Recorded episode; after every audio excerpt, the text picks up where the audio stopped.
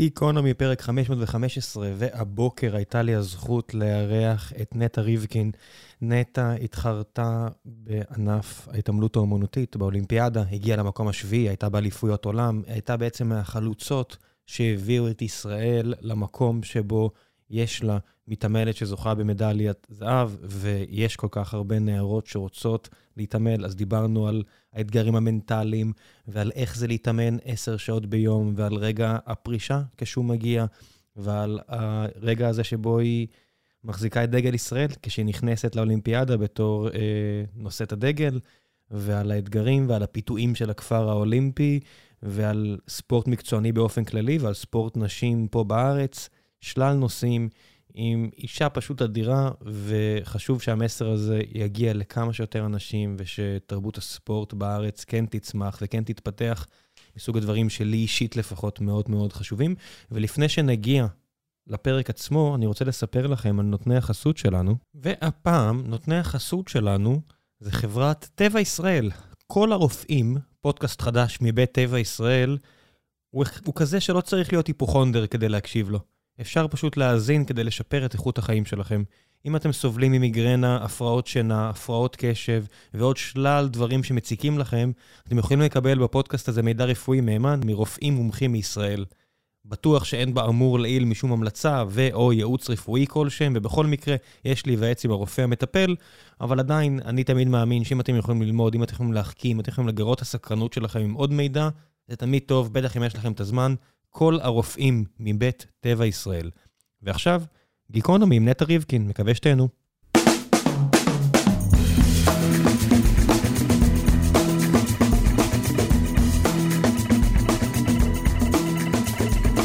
גיקונומי פרק 515, והבוקר יש לי זכות לארח את נטע ריבקין, מתעמלת אומנותית, אה, לשעבר אולימפית, אחת הפרשניות הטובות בתחום שהיה לי כיף לשמוע אותה באולימפיאדה הנוכחית, מהדוברות הכי מוצלחות שיש לתחום הזה בארץ. בוקר טוב. בוקר טוב. איך היה לפרשן הפעם ולא להתחרות? היה חסר לך?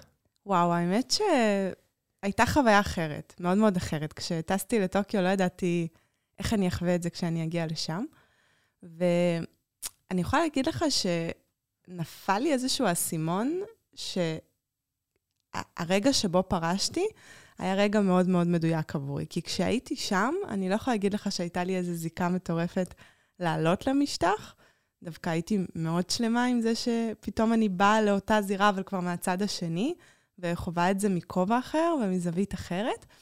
אה, זה היה מאוד מרגש, זה היה ממש סגירת מעגל, אתה יודע, פתאום אה, לשבת ולפרשן. קודם כל, רגע כל כך כל כך היסטורי בענף הזה, שמי חלם בכלל, ש... לינו הביאה לנו זהב אולימפי, שנגיע לרגע הזה, ואני זוכרת שהייתי ככה לרגעים על המשטח, לרגעים הפרשנית, היה שם כזה תסבוכת של הכל ביחד, במובן החיובי של המילה. בכל זאת היה עדיין טרי, אני בריו 2016 עוד התחרתי, זאת הייתה האולימפיאדה הראשונה שלא התחרתי בה בעצם, מאז שאני זוכרת את עצמי. אמ, וזה היה חוויה אחרת, מאוד מיוחדת, כזה מהצד השני. אצלי, אני, אני זוכר שסגרנו את החברה הראשונה, ממש פחדתי מהרגע הזה שאני אעשה משהו אחר, כי יש את ההגדרה הזאת, אצלי זה, אני יזם טכנולוגי. וכל צוחקים, זה נהיה מהר מאוד מובטל, כאילו, כי אין הרבה הבדלים, ברגע שאתה יודע, אתה רק מחליט עבור עצמך. ומצד שני, כספורטאית אולימפית, זה מה שהגדיר אותך כל כך הרבה שנים, מגיל צעיר. ההגדרה הזו שפתאום את עושה שינוי הגדרה, זה, זה מפחיד, זה מרגש, זה... אז אתה נוגע פה... בגיל צעיר, יודעת, כי ספורטאים שהם פורשים, הם עושים את זה בגיל כל כך צעיר. נכון, אתה נוגע פה בנקודה סופר סופר רגישה, באמת התהליך פרישה של ספורטאי אחרי קריירה מאוד מאוד ארוכה בספורט ההישגי-תחרותי, היא תהליך מאוד קשה וכאוב, שאם עוברים אותו נכון, אז ניתן לצמוח ממנו, והרבה גם לא צולחים את המעבר הזה, כי באמת יש פה בדרך איזשהו עיבוד של זהות. זה משהו שהגדיר אותי מאז שאני זוכרת את עצמי. אה, כשהיו שואלים אותי מי אני, זה היה מתעמלת ספורטאית אולימפית. ופתאום כשאתה פורש, אז מתחיל לשאול את עצמך שאלות של, רגע, שנייה, מי אני? מי אני בכלל? מה, מה תפקידי בעולם? במה אני יכולה לתרום? איפה אני יכולה להשתלב? פתאום כבר אין לך את המעטפת שאתה מאוד רגיל אליה, אין לך את המטרה הברורה. זאת אומרת, נלקח ממך הכל, כי בסופו של יום, אני כספורטאית, אה, שבאה מאחד ענפי ספורט היותר תובעניים שקיימים, התאמנתי מעל עשור מחיי במשך עשר שעות ביום. כן, נטו. ופתאום... כן, אני פשוט מכיר את המספרים, למי ש... אנשים בטח חושבים שאת מגזימה, אבל זה לא... אלו המספרים, בענף שלי, כן, זאת הדרך. יש הרבה ענפי ספורט שהאימונים הם מאוד עצימים, אבל אתה יודע, יש לך איזו מסגרת אימון של שעתיים, שלוש. אני תמיד אומרת שאצלנו אין אימון ראשון, שני, שלישי, יש פשוט מגיעים בבוקר לאולם ויוצאים בערב, ובאמצע יש איזו הפסקת צהריים קטנה. וכשפתאום כל הזמן הזה הופך לריק, ואתה צריך למלות אותו מחדש, ובאמת לבחור ולהחליט במה למלות אותו, זה, זה אתגר לא קטן. יש שם נפילה מנטלית, יש שם הרבה כזה, אתה יודע, לנבור פנימה, לשאול את עצמך דברים. והיום אני יכולה להגיד לך שמהקושי הזה, אני צמחתי הרבה יותר מחוזקת, וזה עוזר לי מאוד בעשייה שלי היום. אני היום בעיקר בתחום המנטלי, אני יועצת ומאמנת מנטלית, אני מלווה גם יזמים, גם uh, ספורטאים, והמשבר הזה שעברתי עם הפרישה, הוא, הוא ממש חיזק אצלי את החוסן כבר אחרי, כבר באיזושהי התמודדות שהיא אחרי עולם הספורט. זאת אומרת, זה לא... באת מוכנה? באת אפויה לרגע הזה? אני באתי, באתי מוכנה, באתי מוכנה פנימית. אני אגיד לך עכשיו איזה משפט, אני יכולה להגיד לך שההתמודדות עם הפרישה הייתה לי מאוד קשה. קבלת ההחלטה מתי לפרוש הייתה לי מאוד קלה. זאת אומרת, אני הרגשתי וידעתי שזה הזמן, כי אני חושבת שלשרוד ולהחזיק קריירה כל כך תובענית במשך כל כך הרבה שנים, אתה חייב להיות שם עם איזה משהו אה, מטורף בבטן, שגורם לך לבעור ו- ולהתלהב ולהיות מלא תשוקה ולרוץ קדימה.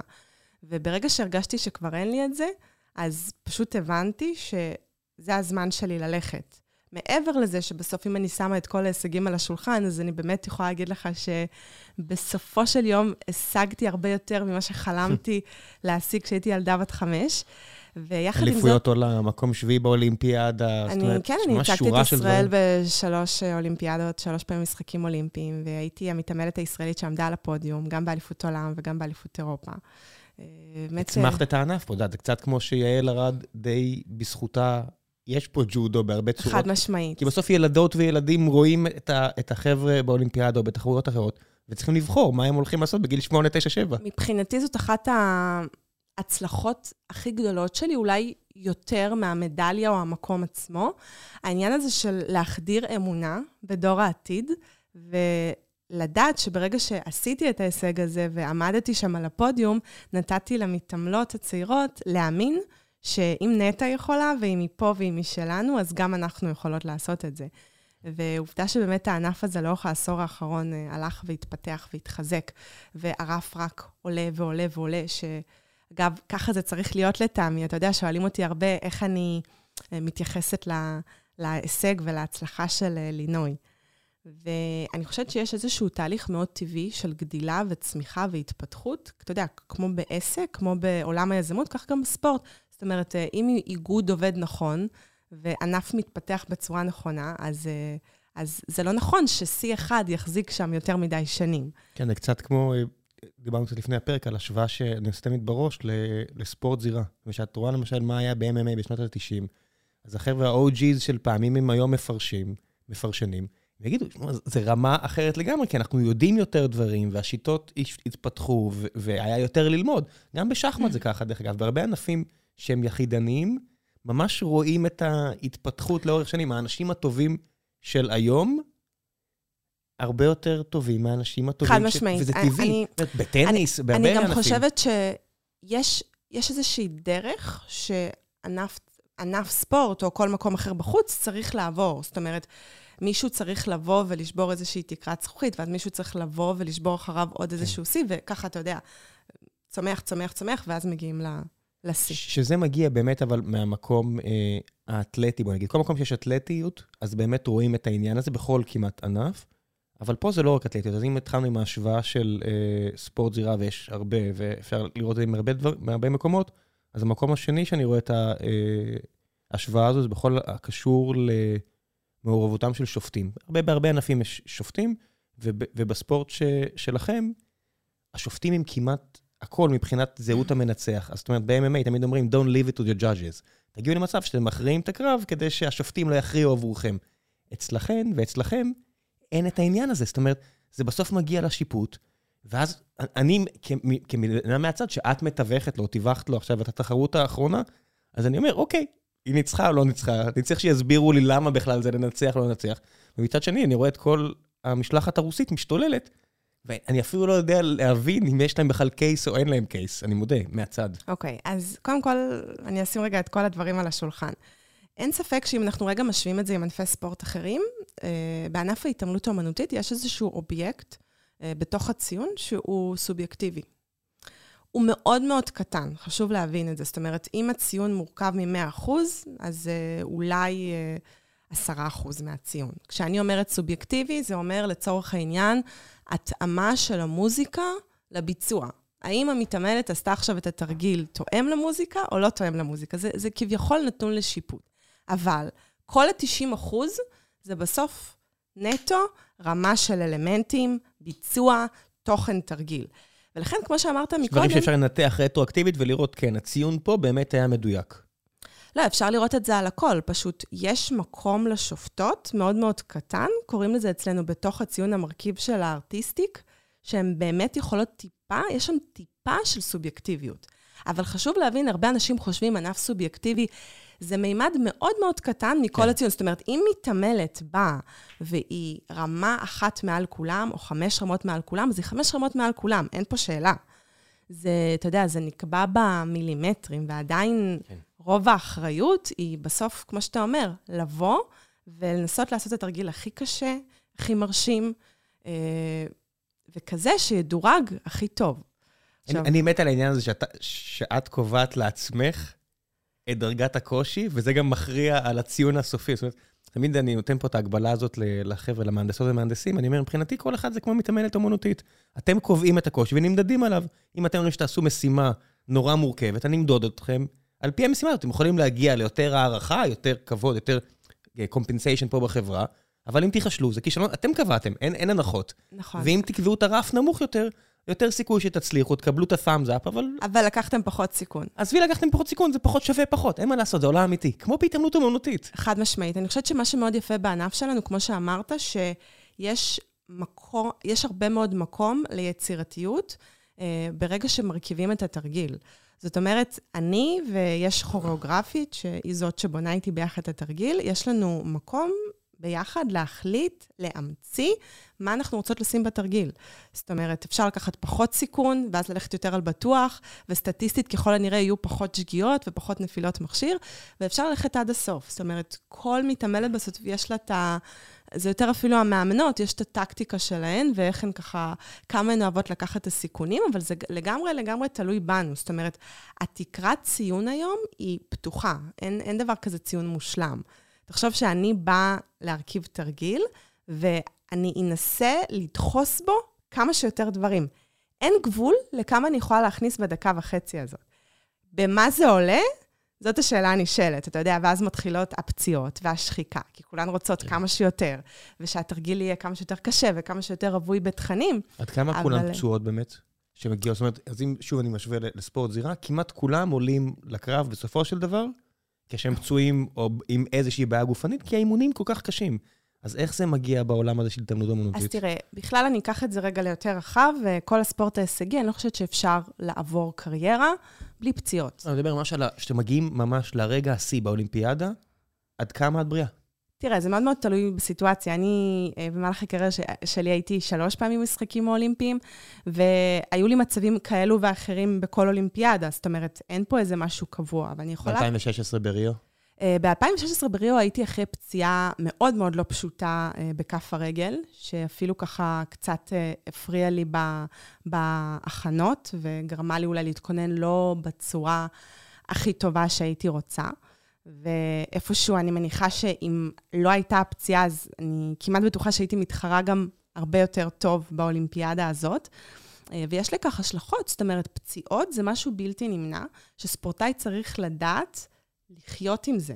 זאת אומרת, יש את התקופות שאתה סוחב פציעות שהן יותר כרוניות, ואתה צריך לדעת להתמודד איתן. מה נפוץ בענף הזה? אה, אה, בענף שלנו זה הרבה גב, הרבה כפות רגליים, העומס שלנו על כפות הרגליים הוא מטורף, כי אנחנו, אנחנו, אנחנו עושות חזרות של מאות פעמים ביום על אותן תנועות.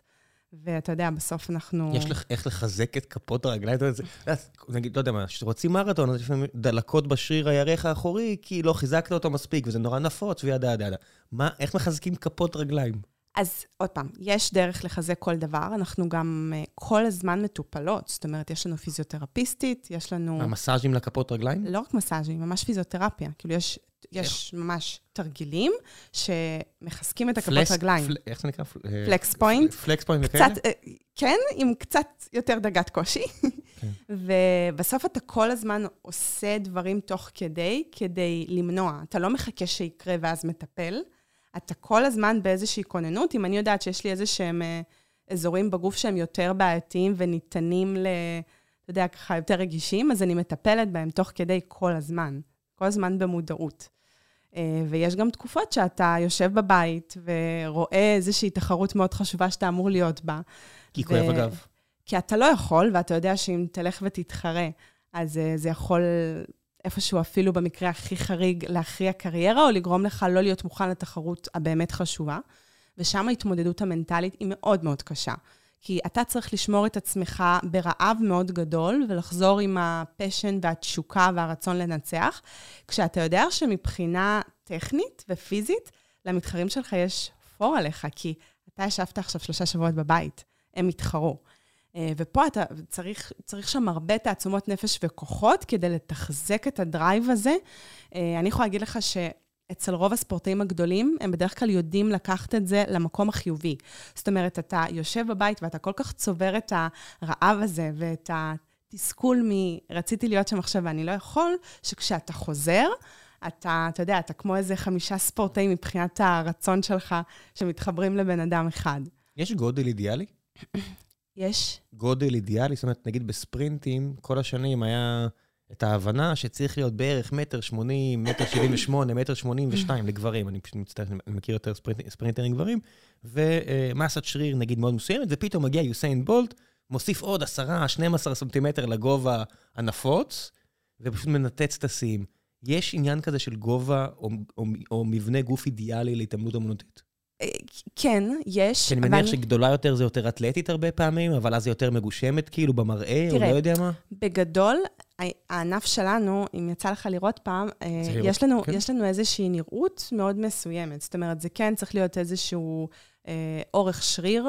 אה, יש איזשהו רזון שהענף הזה דורש, איזשהו שריר מאוד מאוד יבש, פחות מנופח, פחות כמו מתעמלות מכשירים, אלא אנחנו צריכות להיות מאוד חזקות, ויחד עם זה, יחד עם זאת, לא אמורים לראות את זה, שזה מאוד מאוד קשה. אז העניין של המראה, זה עניין של פשוט נורמות, וכל העניין, מה שאמרת, החלק הארטיסטי יותר, או שזה באמת אה, עוזר, נגיד, שוב, אז אני אומר, רצי מרתון או אופניים, הם כל כך רזים, כי כל גרם מאט. זה עוזר, זה בהחלט עוזר? עוזר. קודם כל, זה עניין של מניעת פציעות. Mm. העומס שיש לנו על הגוף, כל 100 גרם הם משמעותיים. זה לא כמו להתהלך יום-יום ברחוב.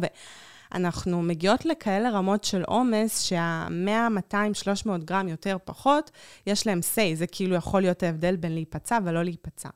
Uh, התזוזה, זה, זה, זה כמה מהר אנחנו זזות. קואורדינציה, לצורך העניין אצלנו יותר מדי גבוהה, זה גם לא טוב, כי אז אתה מתחיל לאבד את הקואורדינציה. כאילו, יש איזשהו גובה, נגיד מעל מטר שבעים וחמש, זה עוד פעם, יש מתעמלות מעל מטר שבעים וחמש, אבל שם הקואורדינציה קצת נפגעת. זה מאוד נדיר, זה נראה כאילו כולן באזור המטר שישים וחמש, כולן כאילו... לא, לא, אנחנו קצת יותר גבוהות. אני לצורך העניין מטר שבעים ושתיים, אני חושבת שכולן נעות בסביבות המטר כן? שיש, בין שישים ושמונה לשבעים ושלוש. שזה גבוה מהממוצע. Uh, כן. ברוב כי, העולם. כי יש אצלנו איזושהי דרישה, ל, כן, לאורך שריר ול, ולגובה. ויחד עם זאת, אתה יודע, יש מתעמלות הרבה יותר נמוכות שמצליחות בענק. אז... אז כשאנחנו מדברים על, ה, אתה יודע, על הנראות האידיאלית, אם אפשר לקרוא לזה ככה, אז בסוף לא אומר שרק בצורה הזאת אפשר להצליח. את חושבת שהיית יכולה לקחת אה, נערה, ילדה שמתעמלת בהתעמלות, אה, יודעת, ב-gymnastics ולהעביר אותם ל-artistic?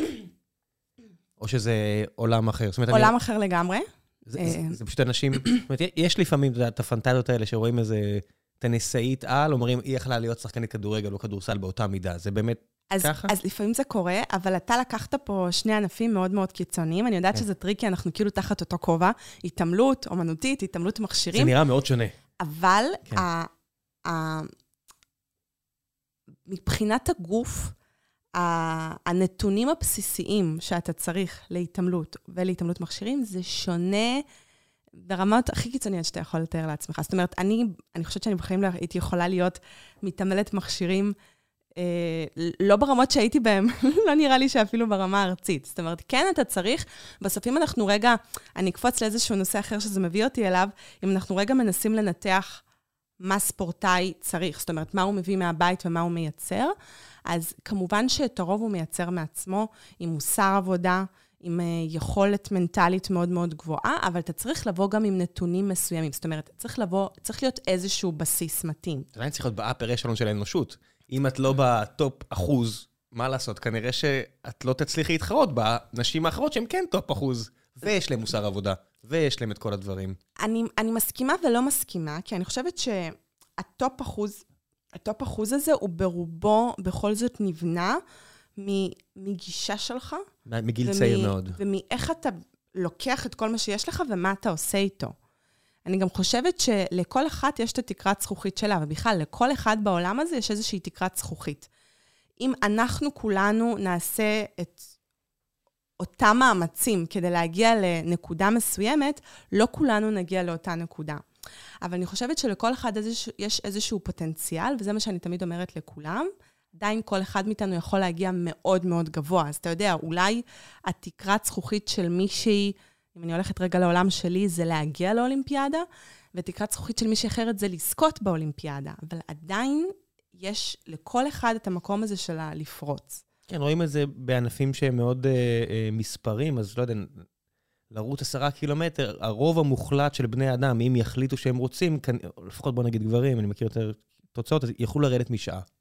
להגיע ל-35 דקות, זה כבר יהיה עניין אז של... זה בדיוק המקום הזה. כן, ש- ולהגיע ל-29 או 30 עגול, אז כנראה זה כבר באמת יהיה... אה, הגוף צריך להיות שם, וכנראה להתאמן מגיל צעיר, כי מה לעשות? צריכה להיות שם איזושהי נוסחה של, אה, כן. של נתונים מתאימים, של אבל כישרון. עדיין, ההבדל בין ו- לא לרוץ בכלל ולהגיע למתחת לשעה לעשרה קילומטר, מדהים כמה רוב האוכלוסייה יכולה לעשות את זה, גם אם זה נראה בלתי אפשרי.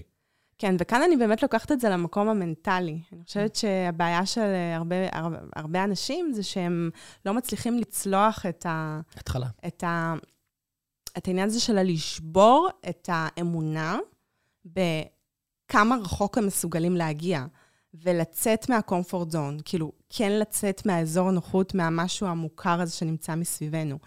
ולכן זה מקום שמאוד מאוד חשוב לטפח ולהצמיח, וזאת הסיבה שאני מתעסקת במה שאני כן. מתעסקת, כי אתה יודע, כמו שהייתי הולכת לאולמות האימונים ועובדת שעות על גבי שעות, ומלטשת את זה עד לכדי שלמות, עד למצב שהייתי יכולה מתוך שינה לקום ולעשות את התרגיל, ככה גם צריך לעבוד הרבה גם על המקום, ה, על השריר הזה, על השריר הזה בראש, שגורם לנו לשאת רגעים של לחץ ומשבר, ולא לתת לזה, אתה יודע, לפרק אותנו. כן, יש כל כך הרבה אנשים שיש להם את הכישרון, ואת רק אומרת כמה חבל שאין וואו, להם את ה... אני... כמות, כמות הספורטאים, ובעיקר המתעמלות שאני ראיתי בדרך במהלך הקריירה שלי, מבחינת כישרון, וואו. אתה בא ואומר, כאילו, אלוהים נתן להן הכל, ויחד עם זאת, הם, הם, הם לא הצליחו, כי לא היה להם את המרכיב הכי חשוב, את העניין כן. הזה של המשמעת, של החוסן, של ההתמדה. מעניין אם הדבר הזה, אנחנו לא מסתכלים עליו טיפה בצורה פרימיטיבית. זאת אומרת, אנחנו מסתכלים על, על ספורטאיות, ספורטאים, אה, מדענים, מתכנתות, מה שאת לא רוצה, ואומרים, יש לך את הכישרון, אבל אין לך את, ה, את הצד השני, ואנחנו אומרים, רק תעבדי קשה, והאם רק לעבוד קשה, המוסר, היכולת להתמיד, הוא לא גם משהו מולד, ואנחנו רק משכנעים את עצמנו שזה... תראה, you just- אני... אני, אני לא יודע לגבי עצמי, כי אני אני יודעת, יש לי עובדים פה שאני אומר, בוא'נה, אם היה לי את הכישרון שלך, הייתי ההוא של אמזון. ומצד שני, אולי תכונות אופי אחרות, הן גם איפשהו מולדות. אני באה באיזושהי גישה שלכל אחד מאיתנו יש את היש ויש את האין. ואנחנו צריכים קודם כל להיות מודעים למה יש לנו, במה אנחנו טובים, במה אנחנו מתבלטים ובמה אנחנו פחות טובים. מהמקום הזה שאתה מודע, אתה גם יכול להתחיל להצמיח, לחזק את החולשות, לטפח את. החוזקות כן. ולעבוד על זה, כי אף אחד מאיתנו לא בא עם, אה, אתה יודע, כזה שק מלא בחוזקות, ואף אחד מאיתנו לא מושלם, ואני חושבת שברגע שאנחנו מודעים לזה, אז הרבה יותר קל לנו להגיע למקסום הפוטנציאל שלנו, מתוך כל מה שיש כל לנו. ספורטאי העל, די מדהים לראות כמה קשה הם צריכים לעבוד כדי להגיע לשם. וזה מה- זה מה שיפה עכשיו בתקופה הנוכחית, שיש את כל הדוקו ספורט שיוצאים, זה שרואים עד זה כמה... כל כך כיף, אתה יודע, אני לפני איזה שנה דיברתי על זה הרבה עם אה, המון אנשים סביבי, שמאוד מאוד תסכל אותי שספורט זה מבחינתי בית ספר לחיים. זה איזשהו כן. מודל מתומצת של, של מה אנחנו עוברים במהלך החיים. ולא היה לזה מספיק במה. עוד פעם, לא, היה, היה ריאליטי, אה, לא ריאליטי, סליחה, היה דוקו על כל מיני דברים, ו, ולא היה על ספורט. ופתאום נראה לי זה נפרץ עם ה-The Last Dance של אה, כן. מייקל ג'ורדן, ופתאום זה התחיל לצאת אחד אחרי השני, ו... ואני אישית. מאוד אוהבת את זה. מנהגי פורמולה, ואת אומרת, וואו, גם הם צריכים להשקיע המון. הכל, כולם. אז בוא נגיד מתעמלות ומתעמלים, אה, אה, עדיין אין, ואני חושב ש... או שחיינים ושחייניות, כי אני חושב שהאימונים, כי הרבה זה הדגש על האימונים, כי יש, אין עונה ואין ליגות שאפשר להראות אותם בסיפור, אז רוב הסיפור שלכם ושלכם היה האימונים עצמם, ואימונים זה משהו שהוא יותר מונוטוני, אז יהיה יותר קשה לספר את הסיפור, אם לא היה ניסיון התנגשות אחד בשנייה, כמו ש... את יודעת, כזה, אה, אה, הסיפורים שקרו, ואז הם אלה שהגיעו לכותרות. זה, זה, פשוט יצטרכו למצוא דרך איך לספר את הסיפור הזה. כי זה יהיה סיפור שטיפה יותר קשה לספר אותו. אני מסכימה איתך, אני יכולה להגיד לך שיש uh, סרט דוקו על uh, האלופה האולימפית, זה אמנם לא, לא הגיע לנטפליקס, אבל uh, זה על האלופה האולימפית של ריו, מרגריטה ממון, גם uh, אחת החברות הטובות שלי. איפה היא? Uh, היא מרוסיה. כמו רוב ו- המ- כן. כמו רוב המתעמלות, ולסרט קוראים Over the Limit. סרט מדהים, מאוד uh, לא פשוט. הוא משקף המון את מאחורי הקלעים, וכמו שאמרת, את, את מה שקורה שם uh, מחוץ ל- למשטח, ואתה יודע, אנחנו עולות עם הבגדים הנוצצים, ועם האיפור, ועם החיוך, ומאחורי הדברים האלה uh, מוסתרים הרבה הרבה הרבה דברים מאוד מאוד מאתגרים, ויום-יום מאוד מאוד תובעני. ושם בעצם, בעצם צוללים לבפנים, ואיך זה נראה, אתה יודע, זה כמו הצד השני של המדליה. עכשיו, דוקו נוסף אה, שמדבר המון על הקטע המנטלי של ספורטאים, זה דוקו שמייקל פלפס מוביל אותו, הוא בכלל היום מאוד, אה, אתה יודע, הפנים של אה, כל הקשור לחוסן מנטלי. הוא מהראשונים שקשור- שדיברו על הדיכאון ועל האתגרים. הוא מהראשונים שבאמת בא ופשוט דיבר על זה הכי פתוח. כן, אני כן. אמנם הייתי הכי טוב בעולם, אבל בפנים הרגשתי, אתה יודע, שבר כלי. כן, היו שחיינים בארץ שאמרו, נמאס לי, אבל הם, הם, הם הביאו את הגישה של, זה קשה, זה מתיש. את יודעת, גיסתי, אשתו של אחי, הייתה שחיינית אה, ברמות הכי גבוהות, והיא אמרה, כמה זה מתיש לקום כל יום בחמש וחצי, להתכונן לאולימפיאדה, אתה, אתה מתאמן ונמאס. זה בסדר, אבל אז מגיע פלפס, מדבר על דברים כמו דיכאון, ועל העובדה שבין תחרויות פתאום לא בא לו לאכול 12,000 קלוריות ולהעביס את עצמו כדי, לפת... כדי לשמור על המסה שריר הזאת, ובא לו לעשות סמים קלים, ובא לו להיות כמו teenager, שהוא לא היה אף פעם. וזה די מדהים. תראה, אני חושבת שזה מדהים, כי הוא בעצם שם על המפה, הוא, הוא חשף, הוא באומץ ובצורה מאוד גלויה דיבר על משהו שלא דובר עד אותו רגע. זאת אומרת, אני חושבת שאיפשהו ספורטאים נחשבים בעיני הרבה אנשים כמעין גיבורי על כאלה, אתה יודע, שהם כל יכולים. וצריך להבין שמאחורי ספורטאי, טוב ככל שהוא יהיה, ולא משנה כמה הוא עטור הישגים וכמה שיאים הוא שבר, אה, יש שם נפש של אדם. שעברה מאות שעוברת משברים. דברים מאוד מאוד קשים, ויש לזה הרבה פעמים השלכות מאוד מאוד כבדות של איך אתה בכלל חי עם זה אחר כך, או בזמן. אוקיי, אתה הכי טוב, ב, אתה הכי מהיר, אתה ספורטאי הכי גדול, אבל מה המחיר של זה? ואני חושבת שהוא עשה שירות אדיר אה, לעולם, לא רק לעולם הספורט, בזה שהוא בכלל דיבר על זה בגלוי. וזה שהוא חזר, צריך גם להגיד את האמת בסוף, זה שאתה גם מביא תוצאות, זה כל כך עוזר. יש עכשיו דוגמה, של, יש שורה של ספורטאים שדיברו על הבעיות אה, הנפשיות שיש להם, מדיכאון, את יודעת, זורקים את המילה הזאת די בקלות, אבל דיכאון זה מחלה אה, קלינית קשה, ויש. הגדרות, וזה לא צחוק, ויש, את יודעת, משהו קורה ואתה עצוב, זה לא בדיוק דיכאון, אבל הוא ממש זרק את המילה הזו, דיכאון, depression. אמר את זה כמו שזה. ואמר, והכל, וחזר. וזה די מנתץ את התפיסה של אל תדברו על זה, כי אם תדברו על זה, זה יהפוך להיות מציאות. זה style כזה צנחנים שמקפלים את השרוולים ואומרים להם, תהיו בחוץ בינואר עם שרוולים מקופלים, כדי שאם תהיו בלבנון חודש אחרי זה, תסתדרו עם הקור. נניח, בסדר, תפיסה אחת, אבל אז את רואה ספורטאים כמו טייסון פיורי, ופלפס, ועכשיו קווין לאב ב-NBA, שכולם היו בתחתית, כן. וחזרו לרמות הגבוהות. כל אחד מהם חזר להיות אלוף, או קווין לאב חזר להיות אה, שחקן אה, מאוד אה, הישגי ו... ומצליח, וזה מדהים, כי את רואה שעצם ההתעסקות בזה לא מרסקת אותך. אתה יכול להשתמש בזה כדי לצאת. אני יכולה להגיד לך שגם הקושי במקום הזה, שלהבדיל מפציעה פיזית שאותה רואים, הפציעה הנפשית הזאת, לא רואים אותה.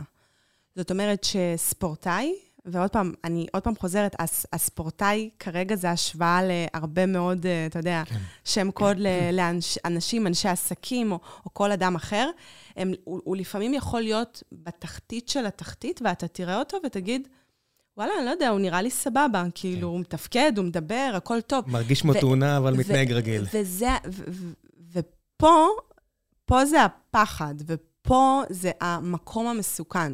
כי אתה יודע, כאילו כשאנחנו רואים ספורטאי שהוא פצוע והוא נקע את הרגל והרגל התנפחה, אנחנו, הגיוני לנו שהוא לא יכול להתחרות. כן. כשלא רואים את זה, קשה יותר להאמין בזה. רק שלפעמים הפציעות האלה הן uh, מורכבות וקשות לחזור מהן הרבה הרבה יותר. כן, פלוס כל ההשוואות, אפשר לעשות השוואות מכאן ועוד הודעה חדשה לספורטאים, למנכ"לים גדולים, אבל למנכ"לים יש את הלוקסוס לפשל הרבה הרבה יותר כן, אצלנו זה מאוד... אה, הרבה זמן, וכי מישהו אחר עושה את העבודה, ואתה יכול להסוות הרבה צרות נפשיות והרבה צר, קשיים. אצל ספורטאים אין את הלוקסוס. את רואה עכשיו את סיימון... אה, סימון ביילס, סימון כן. ביילס באולימפיאדה, ואת רואה שברגע שיש קושי, שאת בטופ של הטופ של הטופ של הגיים, זהו, את לא יכולה לעשות את זה, וכולם ידברו, אין לך איפה לברוח, אין לך איפה אה, להסתתר. את לא יכולה לקחת שבוע חופש. לטוב ולרע, זה הכל עליך. ו... אתה יודע, אני כותבת uh, בחודשים האחרונים, יש לי טור בגלובס שאני רושמת, ואני עושה איזושהי הקבלה בין עולם הספורט ההישגי לעולם התעסוקה.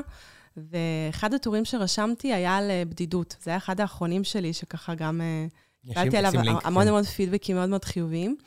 ואתה יודע, המקום הזה של בדידות, זה, זה, זה לא משנה כמה אתה מוקף. אה, בצוות, ויש לך באמת את הפסיכולוג ואת המאמנת ואת הכוריאוגרפית ואת הרופאה ואת הפיזיותרפיסט. מדינה שלמה מאחוריי. ומדינה שלמה גם מאחוריי וגם על כתפיי. כן. גם על זה צריך לדבר. המקום של הבדידות, בסוף, בסוף, בסוף, אני יוצאת למשטח לבד. המאמנת עשתה איתי את כל ההכנות באימונים, אה, הצוות הרפואי הכין אותי, אה, אבל בסוף אתה יוצא ואתה שם לבד, והמשקל שאתה מרגיש הוא כבד. אה, כשאתה זוכה, אתה על גג העולם, אבל כשאתה מתרסק, ההתרסקות היא מאוד מאוד מאוד כואבת.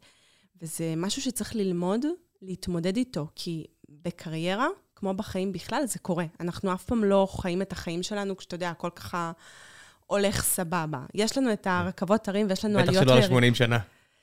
בדיוק. אז כן. יש לנו את הרכבות הרים המאוד מאוד מפותלות, ואני חושבת שככל שנלמד אה, לווסת את התגובה שלנו, ולדעת כשאנחנו למעלה עדיין לזכור מאיפה באנו, וכשאנחנו למטה, אה, לקחת את זה בפרופורציה הנכונה, אה, כך זה יגרום לנו באמת לחזק את החוסן שלנו ולגרום לעצמנו, אתה יודע, לצלוח מצבי חיים קיצוניים בצורה יותר, אה, שזה פחות ייגע בנו. עוזר פחות... שאתם מוקפים בסופו של דבר בעשרות ספורטאים אחרים שבאו איתכם על המטוס, ורובם לא יחזרו עם מדליה, מן הסתם. ורובם חווים בסופו של דבר כנראה את העמק הזה שמדברת עליו, זה עוזר? זה עוזר מאיזה בחינה? התמודדות. או לחילופין, זה רק אה, מגדיל את הבאסה, כי כולם מוקפים, כי, כי הרוב סביבך אה, שקועים ב... תראה, אני חושבת שה... ה vibe הזה שזה יוצר, התחרותיות, כשאני באה ורואה שכל אחת שם מהמתעמלות שאני רואה מולי, היא רוצה לעמוד על הפודיום והיא נלחמת והיא תיתן את כל כולה, זה גם מה שגרם לי בסוף להוציא מעצמי את כל מה שיש לי לתת. אני מדבר על החברי המשלחת. בסופו של דבר, יודעת, יש מסביבך אה, מתמודדות בג'ודו ובשחייניות. אה, אתה מדבר על המשלחת הישראלית. כן, אוקיי, כן, בסופו של דבר, אה, אתם ביחד, ואתם הגעתם ביחד בטיסה, ואתם מבלים ביחד בכפר האולימפי, אני מניח. מבלים פחות. הראשון, כן, ברור. בוא, או, בוא רגע לא, אבל נדייק. מיד אחרי שסיימת, את יכולה להתפנק קצת. אוקיי, יפה. אה, את חוזרת מיד הביתה? יפה. אז פה אתה באמת ככה שמת את הדגש הזה לנקודה מאוד מאוד לא פיירית, שאני מדברת עליה הרבה, הרבה זמן. המתעמלות האומנותיות, אנחנו תמיד מתחרות יום לפני האחרון. זאת אומרת שאין לנו אוי, את הפריבילגיה הבנתי. של ליהנות מהכפר. עכשיו, ספורט, עכשיו, יש איזשהו מבנה לאולימפיאדה. אתה יודע, בהתחלה יש את הג'ודו, ואז יש התעמלות מכשירים, וזה אותו מבנה תמיד. זאת אומרת שאני מתחרה יום לפני האחרון, יום למחרת טקס סיום, ואז נוסעים הביתה. כך שכשאמרת לי את ה...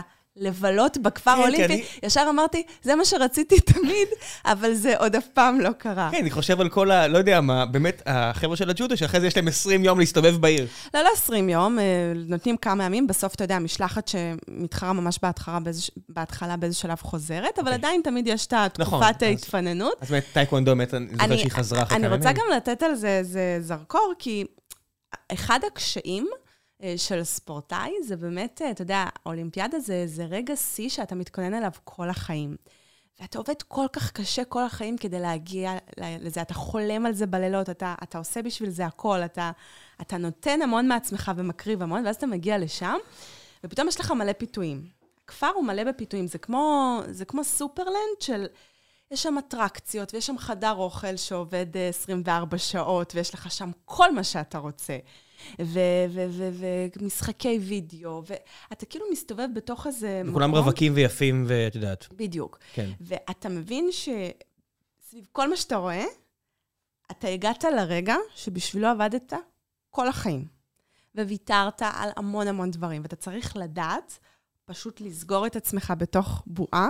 אם אין לך מספיק ניסיון, ואתה יודע, אולי לפעמים המאמנים לא נותנים מספיק פוקוס, ואתה לא מספיק אה, מוכן לקראת כמה פיתויים יהיו ולקראת איפה אתה בא, אז באמת יש ספורטאים שנופלים במקום הזה. וצריך... את רואה את זה בכפר האולימפי? את מסת- מסתובבת ואת רואה אנשים, את אומרת, מה אתה עושה? אני לא מסתובבת ולא אומרת מה אתה עושה, אני כל כך בתוך עצמי. אני בכלל, המוד הזה, אצלי לפחות, בהכנות לתחרויות, וביום לפני, בתקופה לפני, בייחוד ב... כמה זמן לפני את מגיעה לשם? אה, אז זה מאוד מאוד תלוי איפה. אם זה, אתה יודע, טיימזון אחר, אז. אפילו לקחת את הדגל. את היית צריכה להגיע ביום הראשון. אז נכון, אז בריו אני הגעתי, למרות שהתחרתי יום לפני הסוף, הגעתי יום לפני ההתחלה, כי הייתי נושאת הדגל של המשלחת, שזה מבחינתי היה אחד הרגעים, אתה יודע, אמנם לא קשור למדליות והישגים, אבל אחד הרגעים הכי הכי גדולים שהיו לי בקריירה. אה, גם, אתה יודע, מבחינתי זאת הייתה התחרות האחרונה שלי בחיים. ידעת את זה? ככה, הודיעו לי בערך שלושה שבועות לפני, אה, וזאת הייתה הפתעה גמורה. אני, אני לא ידעתי, חשבת שיש לך עוד אחת אחרי זה? ושיש לי עוד. עוד תחרות אחרי זה. אה, אם ידעתי שזאת התחרות האחרונה. כן, הד- הדגל, ידעתי שזה אה, רגע, הפתעה. שנייה. הדגל היה הפתעה. אה, מבחינת עוד תחרות, תראה, אני לא ידעתי ברמה של 100%, ידעתי שזה זה, זה הסוף, זה קרוב הבנתי. לסוף, אני לא ידעתי עדיין אם זה האחרונה או ש... אבל תיארתי לעצמי שאני אני גם ארבע ארצה- שנים זה הרבה זמן, את יודעת, אני מניח, אם יש לך עוד ארבע שנים. לא, לא, ידעתי שלא תהיה לי עוד אולימפיאדה. אם אנחנו מדברים ב... באולימפיאדות, ידעתי שזאת האולימפיאדה האחרונה שלי חד משמעית. כי מה, אגב- כי הגוף כבר פשוט לא יכל אז יותר? תראה, אז עוד לא דיברנו על זה, אבל אני חושבת שזה חשוב לציון, במיוחד לקהל שפחות אה, מכיר את הענף שלנו. אתה יודע, אם אנחנו חושבים על ענפי ספורט אחרים, גיל פרישה, 30, 35, זה פחות או יותר? וואי, איפה? בספורט קבוצתי היום 30 זה צעיר. יפה. אז אצלי, גיל פרישה ממוצע בענף ההתעמלות, אה, הוא בין גיל 20 ל-21. למה? סיפור אמיתי. למה? למה? כי אנחנו מתאמנות הרבה הרבה שעות. אם אתה רגע... ה-wear and tear? הגוף נשחק. תחשוב שבסוף, אם תיקח את הגוף שלנו, הוא מעין מכונה שפשוט צוברת חוויות לאורך החיים וסופגת הכל. אז כמות השעות שמתעמלת אומנותית מגיעה אליה בגיל 20, היא שוות ערך בערך לכמות השעות ששחקן כדורגל מגיע בגיל 34. כן, למי שרוצה שוב את ההשוואה, אז, אז ב-MMA זה לא משנה אה, בין כמה אתה, אלא כמה שנים אתה עושה את זה, ולכן רואים אנשים שהם בני 40 והם בטופ, אבל הם פשוט התחילו בגיל נורא מאוחר. זה פשוט עניין של עומס ש... על הגוף. יש שם שחיקה גופנית, ויש שם גם שחיקה מנטלית, אני אסביר מאיפה זה בא. תחשוב שבגלל שהענף הוא מאוד מאוד צעיר, אז הייתי צריכה כבר בגיל 15 להתמודד עם לחצים שכביכול ממש לא בנויים לנערה בגיל שלי. ואתה עובר שם איזושהי שחיקה מנטלית שיש לך המון המון על הכתפיים, כשאתה עוד לא אישיות מבוססת ואתה עדיין לא בן אדם מבוגר. אתה בן 15. בדיוק, אתה בן 15. כן. צריך, בגדול, רוב הילדים בגיל הזה מתעסקים בדברים אחרים. ואני בגיל, אני בענף הזה החזקתי עד uh, גיל 25. Uh, בגיל 25 פרשתי, וכשפרשתי הייתי אחת המתעמלות הכי מבוגרות בעולם. כמעט ואין uh, מתעמלות בגיל הזה. אני יודעת שזה נשמע קצת מצחיק, כי זה... אני, אני פשוט מכיר את המספרים, וזה, שונה. וזה, וזה מוזר אבל עדיין. זה רק מסביר כמה תובענות יש בענף. כי זה באמת מהמקום שגיל 20 בכל ענף אחר, אתה יודע, זה, זה עוד אפילו לא השיא. אתה כאילו... שיא? אתה זה- זה- מתכונן אתה לקראת. אפילו לא מקבל את הבמה. יפה. אתה בהרבה מקרים, אתה אפילו לא מקבל את ההזדמנות. אצלנו זה כבר, זה, זה, זה השיא. ואחרי שאתה עובר את גיל 20, 21, 22, זהו, זה כבר... אה, יש סיכוי זמן שמישהי להתקפל. תבוא ו- ותשנה את זה, זאת אומרת שהיא תתאמן פחות בגיל 16-17 ותביא את עצמה לשיא כשהמנטלית היא יותר מבושלת בגיל 22, אף- בגיל המופלג של 22? תראה, גיל 20, 21, 22 עוד אפשר, אה, למרות שזה כבר קצת מעבר לשיא, יותר זה כבר כמעט אי אפשר. הבעיה בענף שלנו, שאנחנו צריכות כל כך הרבה חזרתיות. אין דבר כזה להתאמן 3-4 שעות ביום ולהיות בטופ העולמי. זה, זה עוד לא, אף אחת לא הצליחה לעשות את זה, אז אני כנראה חושבת שזה בלתי אפשרי. זה באמת ענף שדורש... אה, דיוק, אתה מתגייס העניין של כל הדיוק, כן. ואתה... אין, ש, אין שם מקום לעוד משהו מהצד. זה, זה הכל, זה לוקח לך את כל שעות היממה.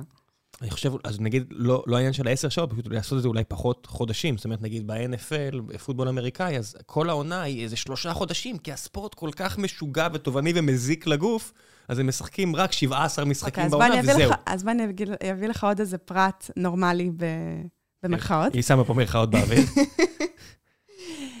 אה, פגרה בענף שלנו. כמעט, אני, מילה שהכרתי רק אחרי הפרישה, לא באמת הכרתי איך מאייתים אותה. אה, אני לא נחתי יותר מעשרה ימים. למה? בגלל שזה ענף שדורש, קודם כל, הגמישות זה משהו שנאבד מאוד מהר. אם אתה לא עושה עם זה כלום יותר משבוע, החזרה שלך תהיה כל כך קשה. אתה מבין שברגע שלא הייתי מתאמנת עשרה ימים, והייתי חווה חזרה מאוד מאוד קשה מבחינה גופנית, אז פעם הבאה כבר הייתי אומרת לעצמי, אני מעדיפה לעשות אימונים יותר כלילים, אבל לשמור את עצמי בפנים, מאשר להפסיק לגמרי, ואז החזרה היא, היא פשוט באמת בלתי נסבלת. והיציאה מכושר קורית מאוד מאוד מהר זה אצלנו. ככה לכולן? בענף ההתעמלות, הפגרות אצלנו מאוד קצרות. אני יכולה להגיד לך שמכל 20 שנות הקריירה שלי בספורט הזה, יצא לי פעם אחת בלבד, שלא התאמנתי, בעצם, סליחה, פעמיים, שלא התאמנתי שלושה שבועות. אני יודעת שזה נשמע הזיה, אני מדברת על תקופה של 20 שנה. אז פעם אחת זה היה אחרי האולימפיאדה השנייה שלי בלונדון, וזה קרה מהמקום שאתה יודע, באמת רציתי רגע לעשות עם עצמי חושבים, אם אני רוצה להמשיך, לא רוצה להמשיך, ואז באמת לקחתי לעצמי איזה... איזו תקופה כזאת שאני אוכל לחוות כי את כבר ה- היית בגיל עם 21. כמה, עם כן. כמה שזה מצחיק, את החיים בלי. Uh, ופעם שנייה זה היה כשעשיתי טירונות, וגם זה לא מדויק, כי כשחזרתי בסופאשים, אז הלכתי לאולם והתאמנתי. איך אז, שומרים על אה, תזונה ברמה? זאת אומרת, אם אני שוב משווה ללוחמי MMA, אז החבר'ה במשקלים הנמוכים, הרבה פעמים חותכים משקל. זאת אומרת, ביום הקרב, נש... 24 שעות לפני הקרב נשקלים, ואז הם באמת צריכים להיות במשקל מסוים, והרבה פעמים זה לא המשקל שלהם, אז הם צריכים לחתוך כמה קילוגרמים זה של... קורה בדרך כלל בכל אה, ענפי הקרב, זה כן, קורה גם כל- בג'ודו. הם תמיד ביום-יום שלהם כמה קילו מעל, זה המצב נכון, אבל הרגיל. בגלל שיש להם אה, מסת שריר, אז התזונה שלהם היא מוקפדת, אבל היא מוקפדת ביחס לאנשים כמוני, שהם לא מקפידים. זה לא כמו הקפדה של ספורט כמו שלך, שכל גרם חשוב, וזו הקפדה ברמה אחרת לגמרי. כן, עכשיו, אז איך שומרים על זה? שומרים על זה 365, 12? אוקיי, אז לא. לא, כאילו, זה, זה מאוד מאוד תובעני ונוקשה, אבל זה לא 365-12. תראה, בגדול, הרעיון הוא, א', לשמור על משקל שהוא יציב, שלא יהיו קפיצות במשקל. כשיש קפיצות במשקל, זה גם המקום, אתה יודע, מעבר לנראות, זה גם המקום לפציעות. אבל הצעירה... את משקל יודע- מאוד מאוד אבל משתנה. אבל את יודעת, את את התחלת נגיד בגיל 12-13, עדיין לא סיימת להתפתח, אז המשקל עולה. לא, כמובן ש... בוא לא אוקיי, נגזים. אני... אם אני גובה, מותר לי לעלות במשקל. אני כבר מדברת על, אתה יודע, שלבים קצת יותר מאוחרים, אבל צריך גם לזכור שכמות שעות האימון שהייתי מגיעה אליה, זה, זה כמות קלוריות שנשרפת מדי יום, שהיא בגלל זה אני אומר מאוד שזה כל מאוד כך קשה. גדולה. אם את צורפת 3,000, 4,000, ואת גם לא רוצה לעלות במשקל, או לא רוצה לרדת, את צריכה למצוא את כמות הקלוריות המדויקת לאכול. את לא יכולה לאכול תפוח ובננה ולסגור סיפור. נכון, אבל יחד עם זאת, אני רוצה רגע לשים גם את ה... את האצבע על המקום הזה, שאתה יודע, יש הרבה סטיגמות על הענף שלנו, שאנחנו לא אוכלות, ושאנחנו אוכלות רק חסה, ו... אתה כן. יודע, שמעתי המון המון דברים, ו...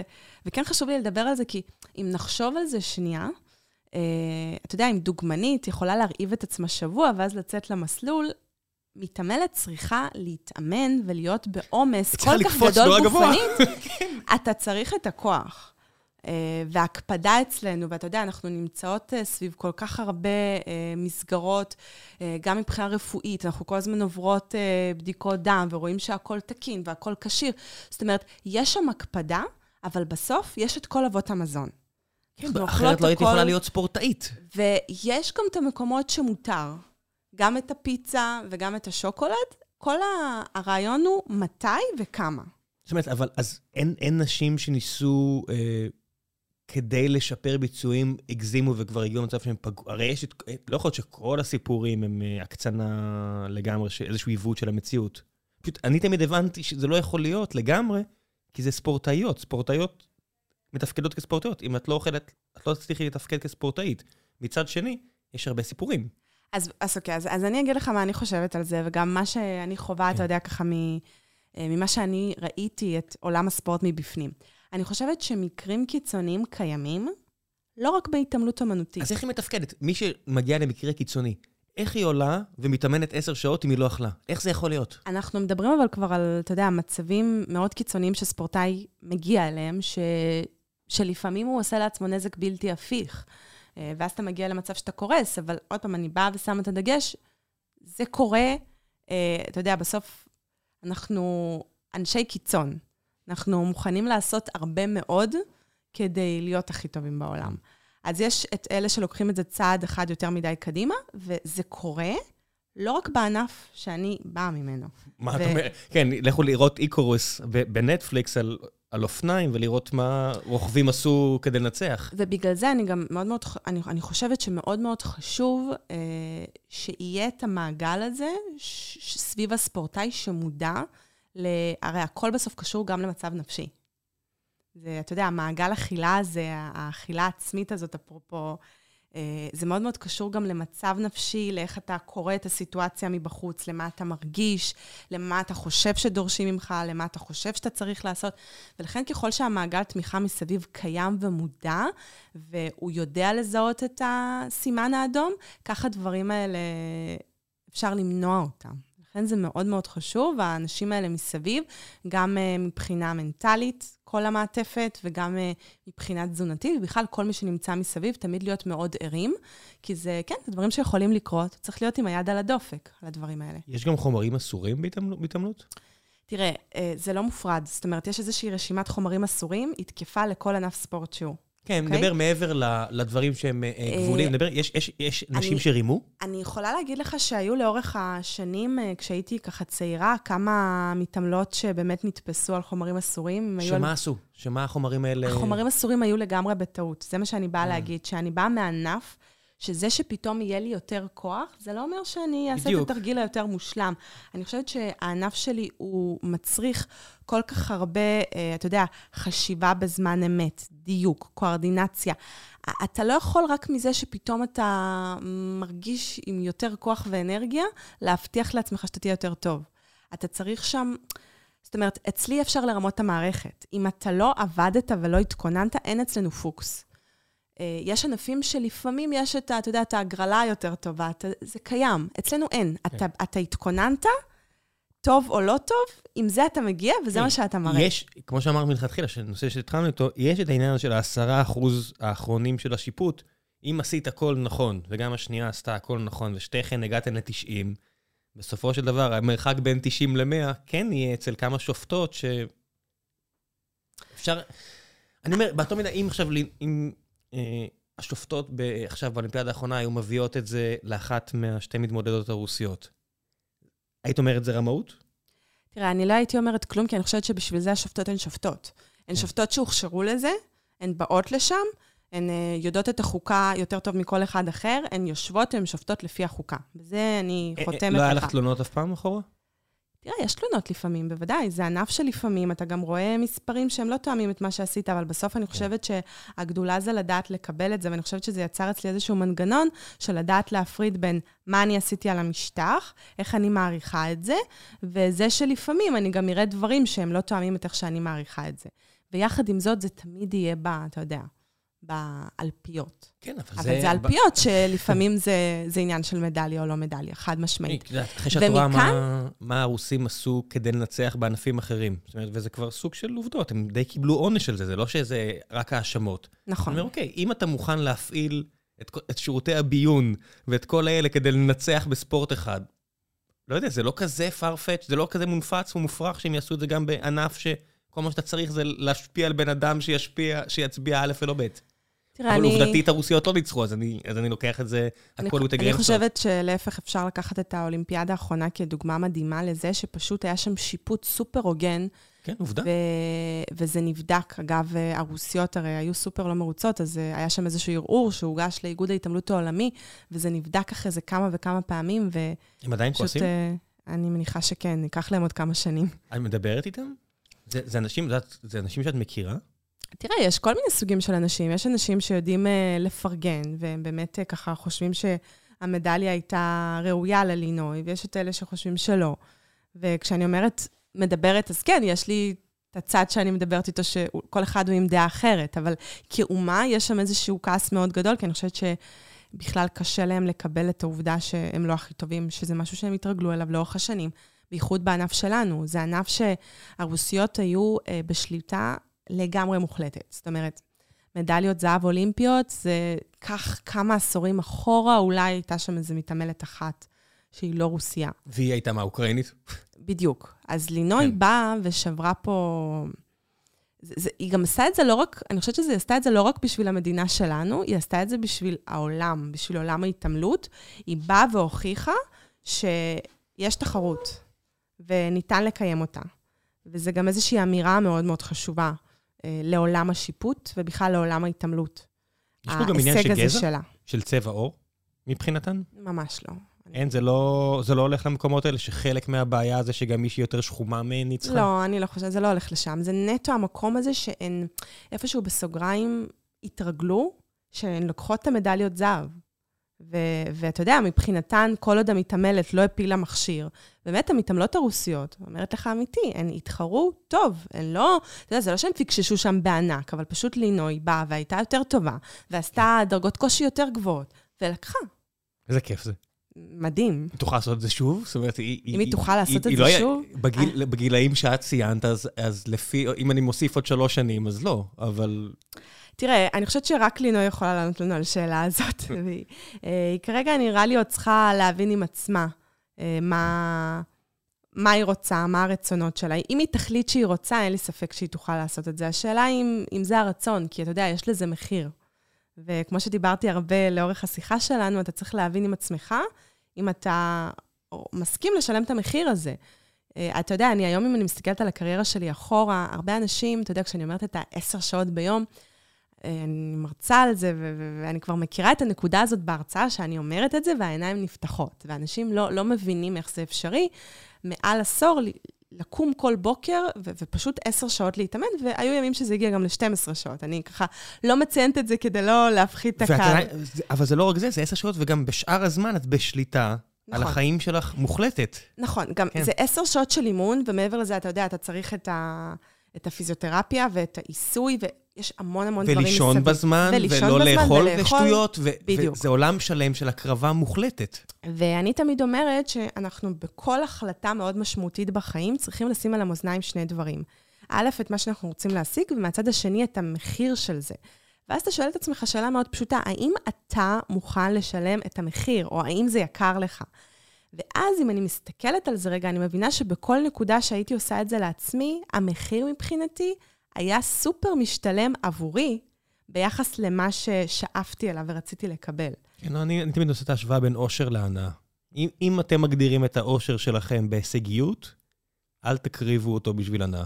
ואם אתם לא מגדירים את האושר שלכם בהישגיות, אל תקריבו את החיים שלכם בשביל אידיאל של מישהו אחר. אני מסכימה לגמרי, ומפה אני לוקחת את, ה, את הנקודה למקום שאתה יודע, יש הרבה הורים של ספורטאים צעירים שמדברים איתי ואומרים לי את המשפט, מה, אבל כמה את באחוזון הזה, אתה יודע, ש- שהגיעה לאולימפיאדה, שהצליחה, כמה כאלה יש? הרי בסוף אתה יודע... מן הסתם מעט מאוד. יש מיליוני ילדים שפשוט הולכים לחוג, לחוג כן. כדורסל, לחוג זה, ונושרים. ואחד המסרים החשובים שחשוב לי להעביר, שכמו שאמרת, לא כל אחד נועד לזה. זה נכון, אנחנו יכולים לפרק את זה להרבה מאוד ניואנסים. אבל יחד עם זאת, כל ילד, ללא צל של ספק, שנכנס למסגרת ספורטיבית, ועוד כזו, שמשפרת את הקואורדינציה ואת הכל. כזו ולא רק כזו. מבחינתי, כל מסגרת ספורטיבית, מה שזה מייצר ממך בתור אדם, מה שזה מלמד אותך בגיל מאוד מאוד צעיר, שאתה לא תוכל ללמוד את זה בשום בית ספר ובשום בית, הגבולות, הכישלונות, זה שלפעמים לא יוצא, המאמץ, אתה יודע, העבודה החברתית, הלהתמודד עם uh, פחד. אתה, אתה, אתה לומד כלים שהם בית ספר לחיים לכל דבר. ואני אומרת שלפעמים זה להכניס ילד למסגרת, ולפעמים זה להוציא אותו בגיל 15-16, וכן, הוא אולי רק יגיע לאליפות ישראל, ואולי גם לא יהיה אלוף ישראל, אבל הכלים שהוא ירכוש שם, ויצא איתם לעולם, ואחרי זה כן. ילך ויהפוך ליזם, אה, ויהפוך ל... זה מאוד חסר בארץ, הכבוד הזה לתרבות ספורט בארצות הברית. תרבות ספורט, בדיוק. כשמדברת עם יזמים ופוליטיקאים וכל מיני כאלה, כל כך הרבה מהם מספרים על...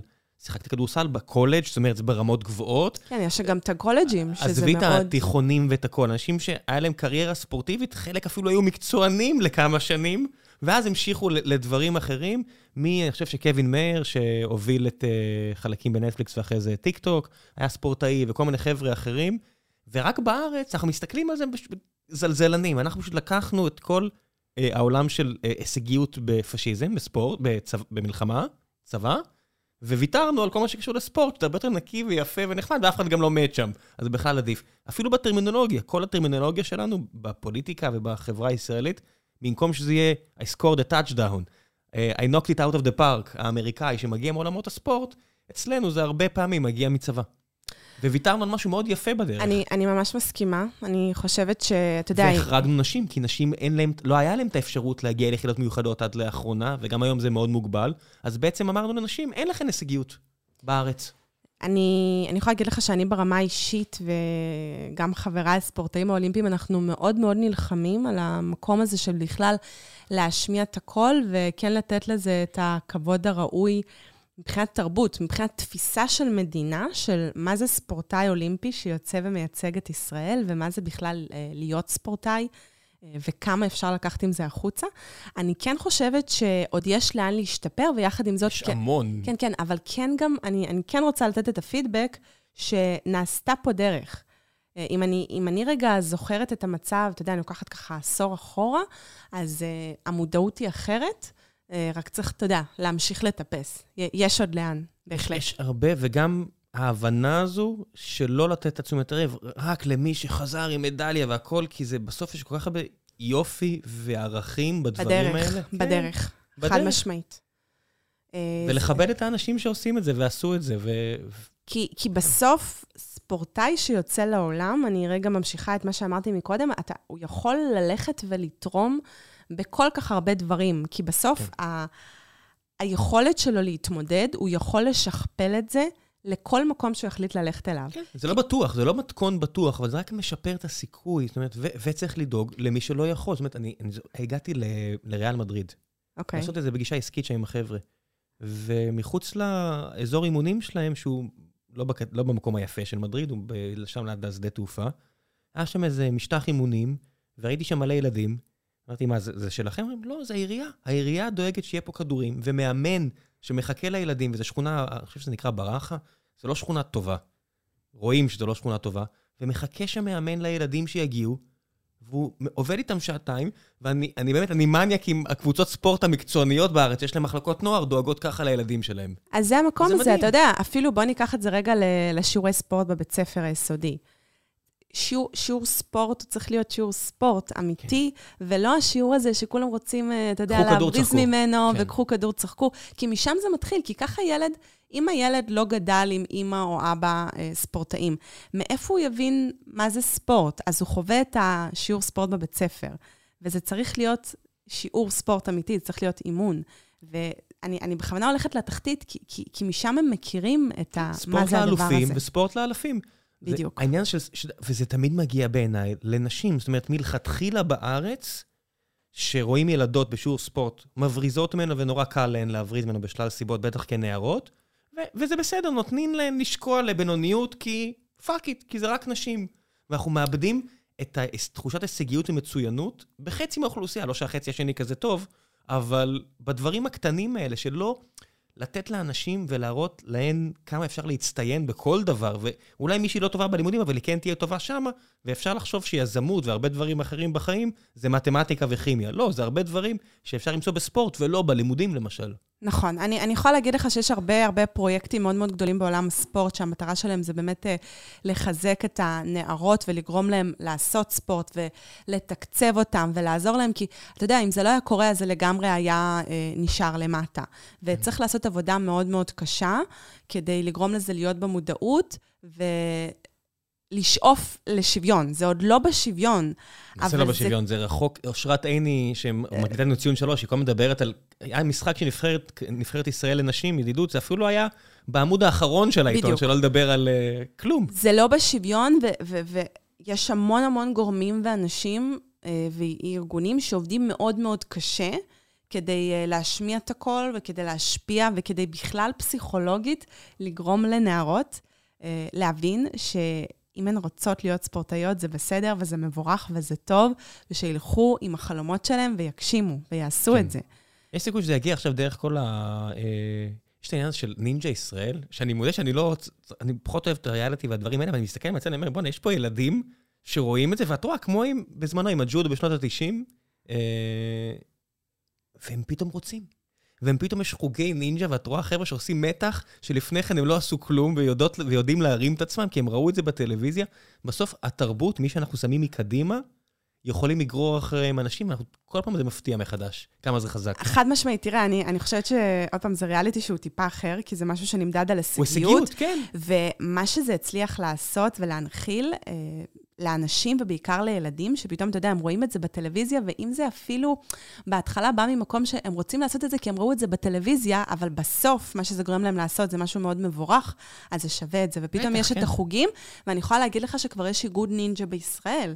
זה ממש נפתח, ויש תחרויות, וזה ענף ספורט תחרותי לכל דבר, וזה מדהים, מה שה... זה בסוף נולד מהתוכנית ריאליטי. זה, זה מגיע לאולימפיאדה? אז מנסים להכניס את זה לאולימפיאדה. כי ראיתי שהבחור שניצח אמר שהוא פורש כדי להתכונן לאולימפיאדה, ולא הבנתי לאיזה ענף הוא מתכונן. לא, אז זה לטיפוס. יש הרבה... טיפוס הגיע לאולימפיאדה? יש הרבה, כן. יש הרבה נינג'ה שהם הגיעו, יש הרבה מתחרי נינג'ה שהם אה, בעצם באים מעולם הטיפוס, אבל, אה, ויש להם, אתה יודע, את האיכויות ואת מה שצריך, אבל יש סיכוי שאנחנו נראה עוד כמה שנים ממש ענף נינג'ה באולימפיאדה. את רואה את זה וזה עושה לך חשק? וואלה, לא, נראה לי לא? אני, אני בסדר. את עדיין אישה צעירה. אני בסדר. כן. אני עדיין אישה צעירה, אבל כמות השעות שהעברתי באולמות האימונים... לא, לא להתחרות. אני אומר, רק אפילו לראות אם את יכולה לעשות את הדברים האלה. אה, מבחינת ללכת להשתתף? כן, לא יודע, היה בריבה על איזה מקום ש... לא, עזבי ריאליטי תחרותי, אני אומר, סתם להגיע לפארק ולעשות את זה. אה, בוודאי. מה זאת אומרת? ברור. כי יש לך את הקואורדינציה, ויש לך את הכוח, משמעית. ויש לך את כל הדברים האלו. לא, תראה, אני, היום אני מאוד מאוד מחוברת לספורט, והוא, אתה יודע, הוא... אני לא אני אם אני לא עושה את הספורט. אבל את לא יכולה הרי לעשות את הספורט שעשית, כי זה, כי זה, אתה יודע, אתה צריכה פתאום להגיע לאולם עם מזרנים ומתקנים, נכון, אז אני, במה, אני, במה אני מחליפים לא, את זה? אני גם לא רוצה. אני דווקא יותר אוקיי. נהנית מהספורט העממי. אני יכולה להגיד לך שאם אני יוצאת היום לרוץ, אז אני לא שמה את השעון דופק, והדקות לא מעניינות אותי. אני, אני יותר מתמקדת במה זה עושה לי ומה זה נותן לי להרגיש. ואת לא מתחרה בעצמך? אני לפעמים מתחרה בעצמי כשאני מחליטה, ואני יכולה להגיד לך שלפעמים אני יוצאת וזה לא מעניין אותי. וואלה. וזה משהו שאני האמנתי בתוך תוכי שלא היה קיים. אני, אני היום מאוד... זה בסוף ההבדל בין ללכת לרוץ מרתון לבין לצאת ולרוץ, כי אתה מרגיש משהו מדהים עם עצמך כשאתה רץ ואחר כך, ואיך שזה מחזק אותך ביום-יום, ומה שזה גורם לך, מי שזה גורם לך להיות. אז אני, היום אני יותר שם. אני ממש חושב שזה אחד הדברים ש...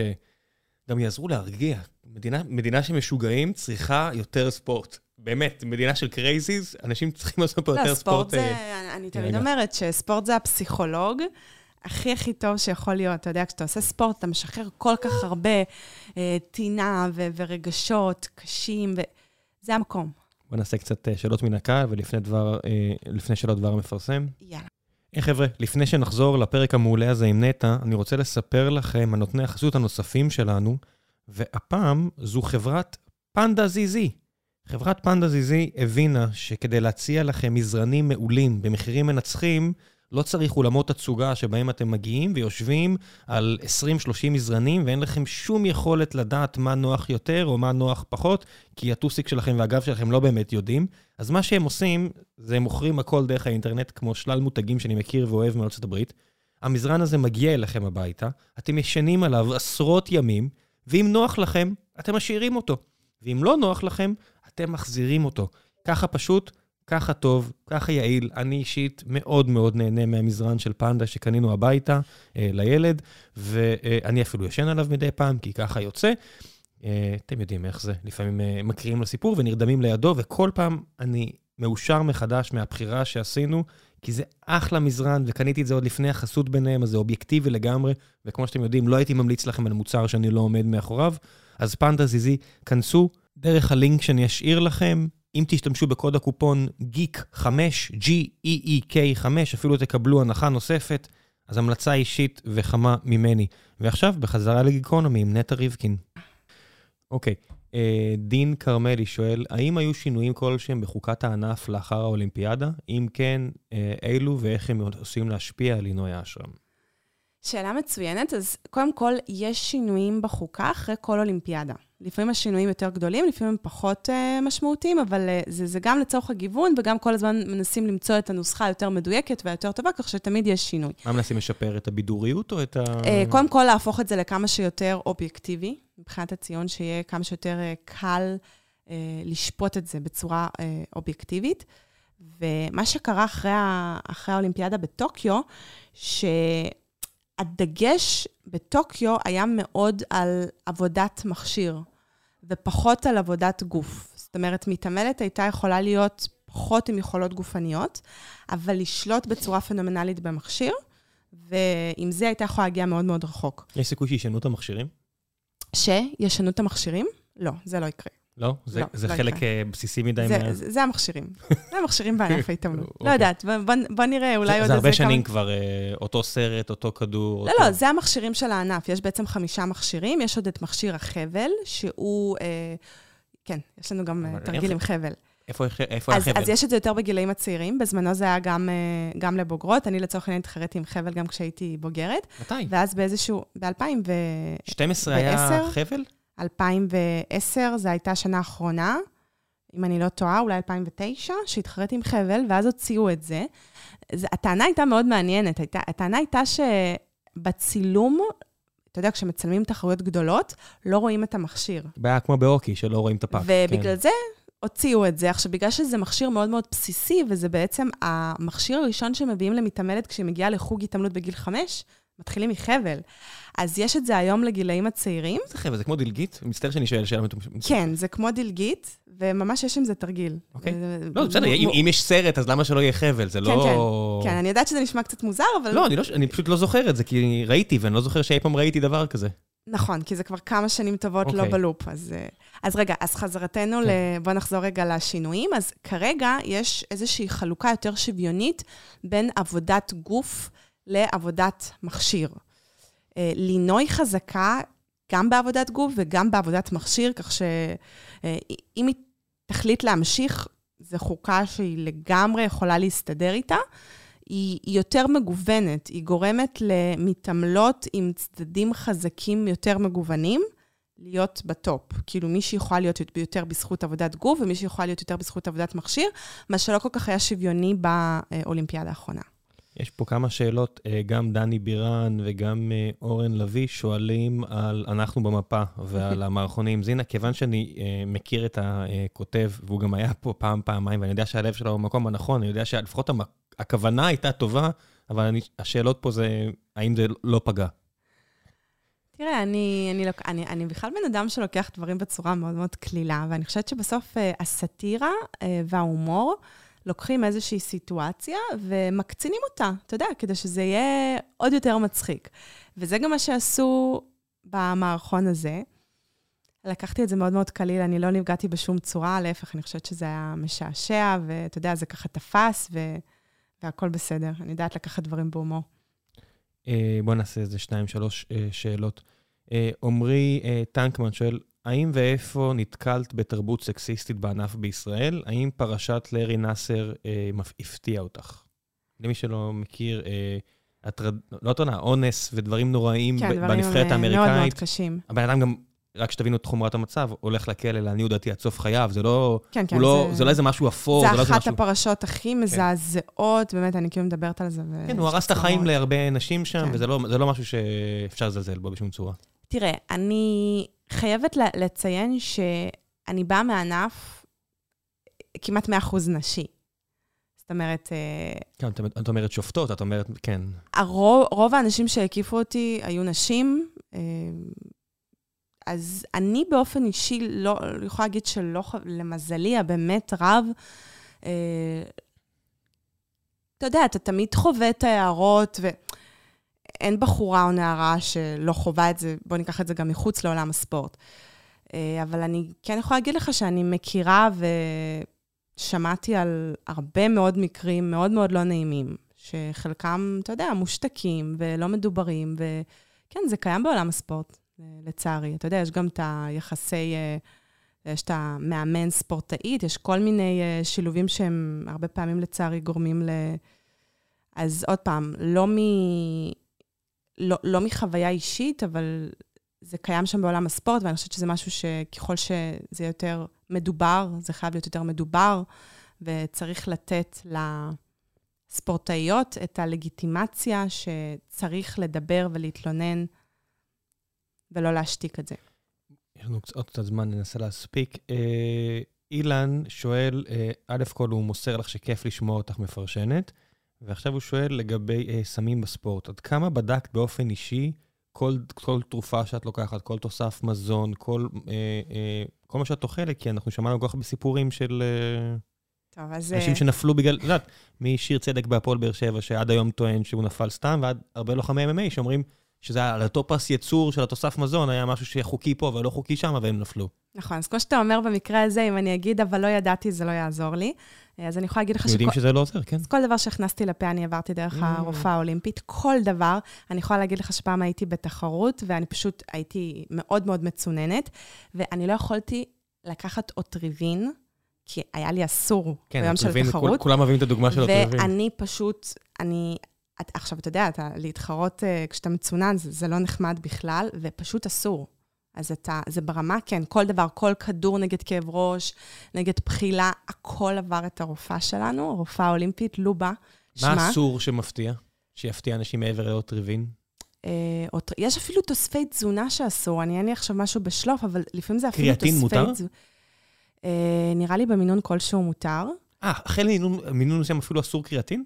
אני, אל, אל ת... אתה... אני, אני לא יודעת להגיד לך. המשפט- אני, אני פשוט, אתה יודע, אני הייתי מאוד... אה, אני ידעתי שהכל הכל צריך לעבור אישור. כן. אני קיבלתי אישור, לקחתי. לא קיבלתי אישור, לא לקחתי. אבל הקטע הזה של הטיפות אף, זה כזה הדבר שהכי ליווה אותי כל הקריירה. אתה יודע, זה הכי בסיסי. לקחת טיפות אף, אתה יודע, לנשום רגע. כן. אה, בואי נעשה... אה, סמי שואל, לו היה לך את הכוח לקבל החלטות בנושא, אילו צעדים היית נוקטת כדי להגדיל את החשיפה של הענף ושל ספורט הנשים אה, בכללי, מעבר לתנועות כסף? סמי, מי שמתעסק גם בספורט נשים, אני מניח שמשם גם השאלה מגיעה, איך בכל זאת מגדילים את החשיפה, מעבר לעוד תקציבים, שזה היה טריוויאלי. אני חושבת שעוד פעם, ה- צריך להבין שהעוד תקציבים זה בסוף משהו שמומר לעוד מתקני ספורט, לעוד אה, לא, מתקני... אבל הנה, בדיוק, זה, זה מה שמעניין. מה השימוש של ה... של ה... אז uh, מתקני ספורט. קודם כל, אנחנו חייבים בארץ, גם בענף ההתעמלות ובכלל, אין מספיק מתקנים. איפה? קודם כל, איפה? ילדות צריכות שיהיה להן לאן להגיע. כי בסוף, אתה יודע, יש לך את האולם כדורסל, ואז מקבלים את ההחלטות. מי משתמש באולם? כן. וכדי שיהיה אפשר לגרום ליותר נערות לעשות ספורט, צריך קודם כל שיהיו לנו יותר מתקנים. אני שמה, אני רוצה בכוונה לשים את הדגש רק על זה, כי זה הכי הכי חשוב. פשוט לבנות יותר כדי שיהיה איפה, ואז משם כבר, אתה יודע, אתה מתחיל להגדיל בכלל את כמות הנערות והילדות הצעירות שנחשפות לספורט, ומשם כבר אתה יכול לבנות, אתה יכול יותר לדבר החוצה, יותר להשריש תרבות, אבל אה, זה הדבר הכי חשוב, ואתה יודע, בסוף הכי יקר. כן, שטסים מעל אמסטרדם, אחד הדברים שבולטים זה כמות המגרשי כדורגל. אם מישהו רוצה לדעת למה יש יותר שחקני כדורגל, זה כי יש מגרשים, ואם תשים יותר מגרשי כדורסל, יהיה יותר, ואם תשימי יותר אולמות לנערות שיתאמנו, אז יהיה יותר מתאמנות. בטח בפריפריה, אם מאוד אין. מאוד פשוט. כן. זה משוואה פשוטה. אה, אז דיברנו, נראה לי, על שאר השאלות, נראה לי, התייחסנו אה, להכל. יש פה כל מיני אנשים שאומרים איך פורשים נכון מספורט מקצועי וכל מיני כאלה. אני חושב שגם, איפה את מדברת? איפה את מרצה? איפה את, אפשר לתפוס אותך כדי לראות את עוד לקחים שלך? אז אה, קודם כל, הכי טוב זה לעקוב אחרי ברשתות החברתיות, נטע ריבקין, לינקדין, אינסטגרם, פייסבוק. אני אשים איזה לינק שאת רוצה. אני שמה שם ככה הכל, ויש גם את הטור בגלובס, שהוא יכול להיות מאוד רלוונטי. אני מרצה לקהלים מאוד מאוד נרחבים, גם בעולם ההייטק, היזמות, העסקים, הספורט, אני מלווה, יועצת, מאמנת מנטלית, אני עושה סדנאות בנושא, זאת אומרת, יש לי מנעד מאוד מאוד רחב, שבו אפשר אה, גם... מעבירה אה, הרצאות לחברות? בטח, מעבירה הרצאות לחברות. יש לך אימייל להשאיר עם... אה, כן, יש לי הכל. תשאירי, אני אשים בדף של הפרק. מי שרוצה להזמין... אותך. אה, מי שרוצה לשמוע פה את נטע, אז אני מאוד ממליץ, זה נראה לי קצת להכניס קצת אה, רוח קרב לעובדים שלא יודעים כמה הם יכולים להוציא מעצמם. אה, פודקאסט, מתי את עושה בעצמך? וואו, אני בדיוק... ככה אמרתי לך כן. בשיחה המקדימה, שאני צריכה להתחיל. אני רוצה כבר הרבה זמן, יאללה, צריכה לקפוץ למים. כן, אני חושב שזה מסוג המסרים שחשוב שיהיה יותר. אני מסכימה איתך. בוא נגיד שיש הרבה מסרים שצריך להוריד. לא, אני, אני מרגישה, יש לי המון מה לומר, ו... וזה צריך לקרות. כן. אין, לי, אין לי תירוצים. אם למשל אמרנו על אה, להגדיל ספורט אה, נשים, בסופו של דבר, יודעת, איזה אימא תשמע אותך, איזה אבא ישמע אותך, ו... וזה יכול להשפיע על החלטה. הם יילחמו על לקחת את הילד. זה הרבה פעמים כן. הדבר הזה שאיפשהו שמעת וראית, ו... נכון, כי... מה שאנחנו אוספים, סך המידע שאנחנו אוספים בראש. כי כל הורה יודע, זה, זה בסוף הדברים האלה גם קשים להורה. כולם מדברים על כמה זה קשה לילד להגיע, אבל גם להורים זה קשה, כי צריך לקחת ולאסוף, וזה כסף, וזה השקעה. מאוד מאוד קשה. ונורא קל שפתאום הילד אומר, אז טוב, אז אני, אני לא רוצה יותר, אז גם ההורה שלא הכי כיף לו, כיף לה, אומרים, טוב, אז לא צריך. זה, זה פרויקט, לא נגענו בזה, אבל אה, להיות הורה לספורטאי זה פרויקט משפחתי לכל דבר ועניין. כן. הם גם תמיד צריכים לדעת איך להתנהל מבחינה מנטלית מול הילד, ואיפה לא להיות המאמן שלו.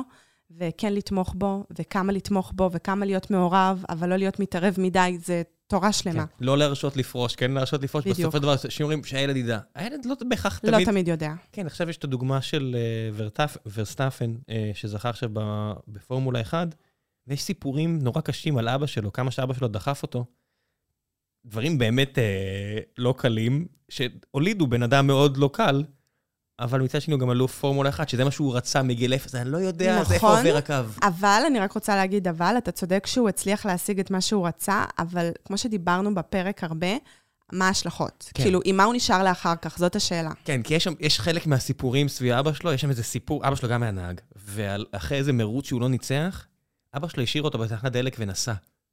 והם מספרים את זה באיזה חצי גאווה, ואני אומר, אני, אני מבין שהוא בסוף יצא אלוף, אבל יש איזשהו רף שאני אומר שעבודה סוציאלית תתערב, זה באמת... אני, אני חושבת שצריך להיות איזשהו גבול של...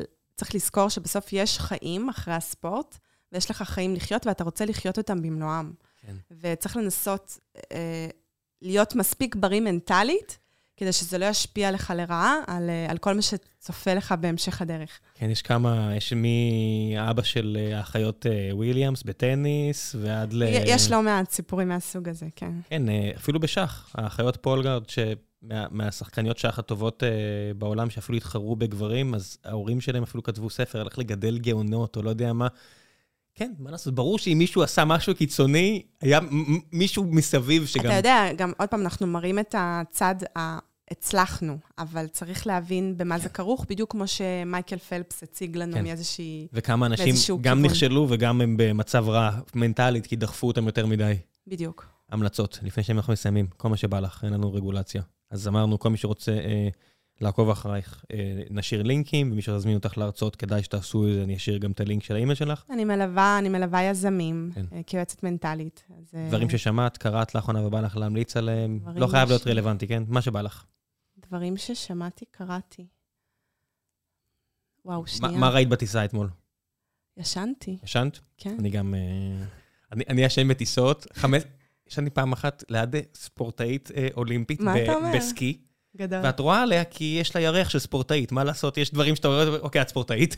והתעוררתי איך שהמטוס נחת, אחרי 15 שעות, היא אמרה, אה, אתה חי, יופי.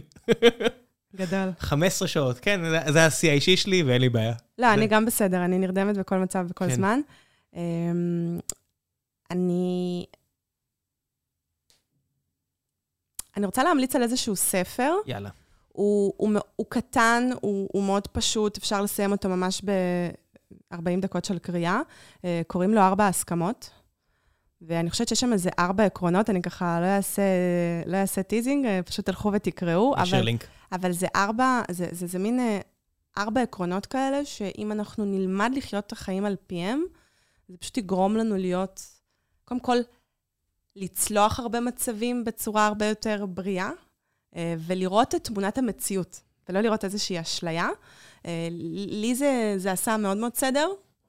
כאילו, זה נתן לי גושפנקה אולי על הרבה דברים שכבר אה, ידעתי ויישמתי, אבל זה מין ספר כזה שפשוט, אני, אני מדי פעם חוזרת אליו, אני ממש קוראת אותו כאיזשהו כזה תזכורת. מגניב. אוקיי. כן. יאללה, שיהיה המון המון בהצלחה. תודה. ביי ביי. ביי.